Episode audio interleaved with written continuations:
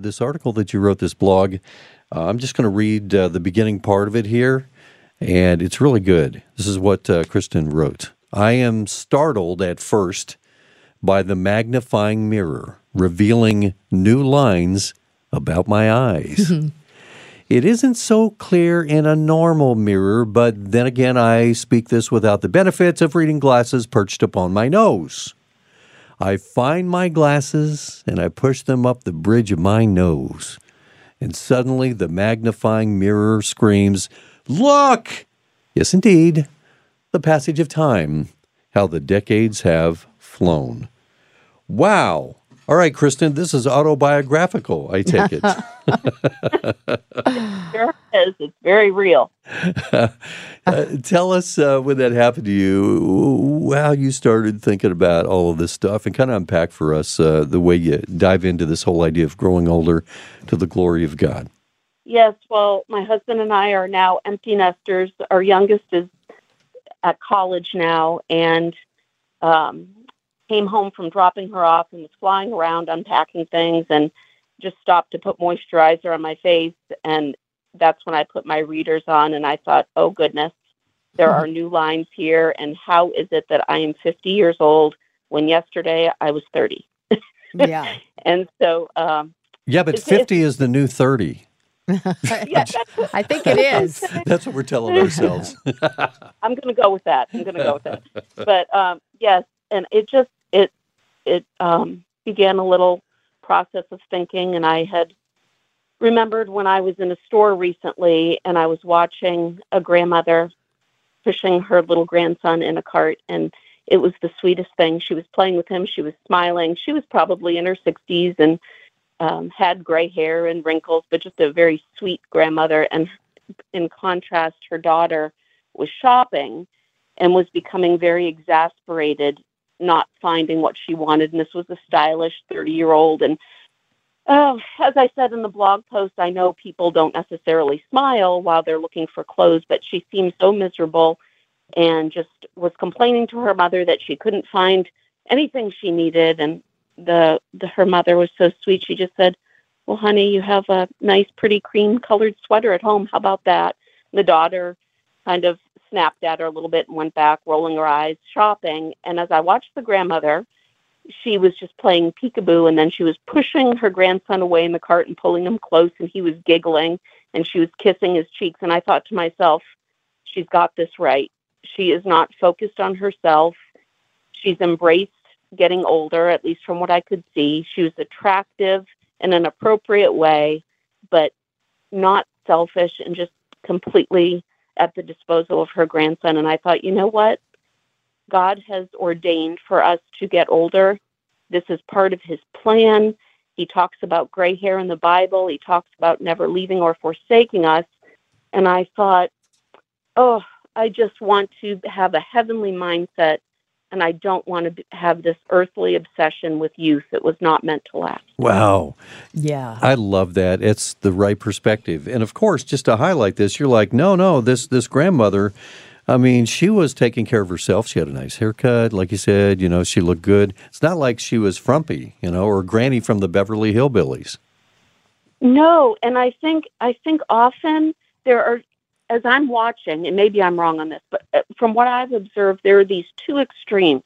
There are women my age in their 50s or older in their 60s, and they're taking expensive measures and just desperate to be 20 or 30 again in appearance. And then the other end of the spectrum, to your point, we don't have to be frumpy, disheveled, be eating poorly, not exercising, or caring for our bodies. Those are the there are two extremes and i'm thinking what what does the lord what is his design and what does he want from us? And that's where i'm landing pondering this. Going to god's word and all of this too guys isaiah 46 4 even to your old age i am he and to gray hairs i will carry you i have made and i will bear i will carry and will save psalm 92 starting at verse 13 Planted in the house of the Lord, they will flourish in the courts of our God. They will still yield fruit in old age. They shall be full of sap and very green, just uh, lively, in other words, you know, full of life. And then verse 15 says this to declare that the Lord is upright, he is my rock, and there is no unrighteousness in him. And finally, Psalm 118, verse 24 this is a day that the Lord has made. We will rejoice and be glad in it. I could also go to Ecclesiastes.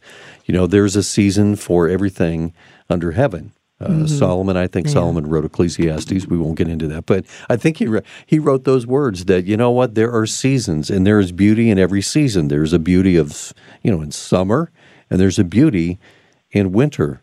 Aren't you glad, Kristen, that God's word uh, gives us that encouragement?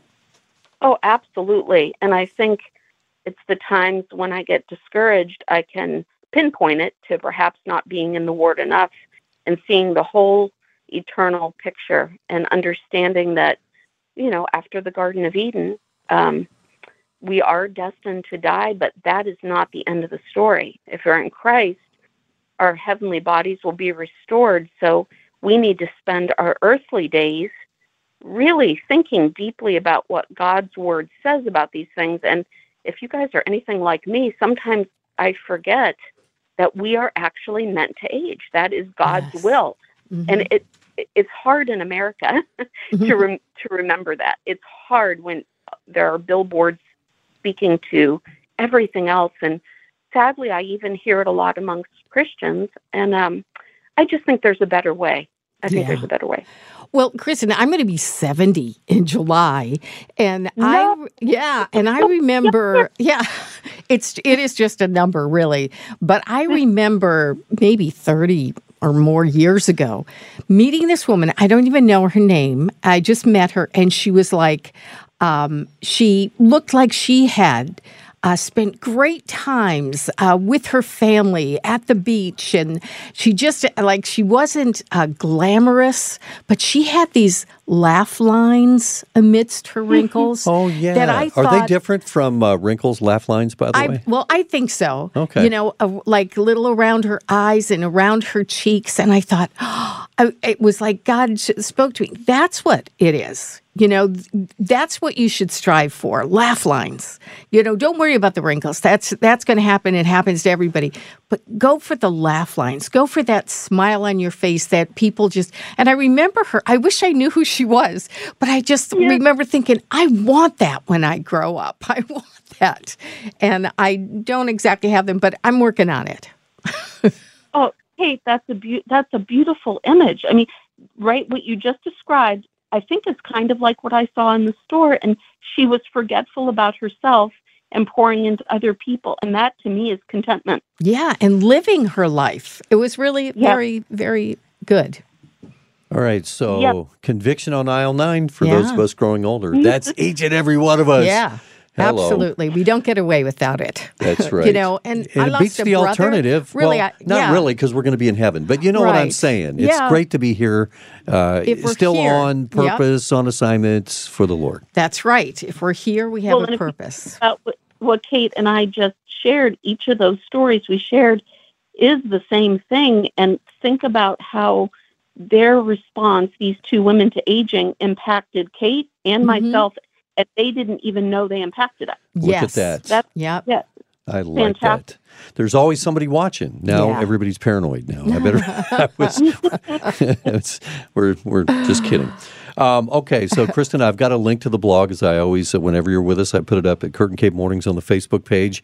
Also, uh, your blog, the dash palest dash ink Dot com. Yeah, that link is there. Kurt and Kate Mornings on Facebook. Uh, by the way, you have some previous uh, visits to the show. I noticed that you have posted on your website. Thanks for for including us on your website as well. And uh, I encourage folks to check that out. And also, I should mention your book. It's dynamite. It began on Washington Street, tracing the goodness of God through all of life. Thank you for your observations, and we appreciate you. And I'm sure you'll be back sometime soon. Thanks so much for having me. Have a wonderful day. You, you too. too. Kristen Couch, everybody. Psalm 73, verse 26 says this My flesh and my heart may fail, but God is the strength of my heart and my portion forever. As our bodies are challenges as we grow older, May we grow stronger inside our relationship with the Lord, our spirit growing stronger as our bodies may be growing weaker, being strong from the inside out.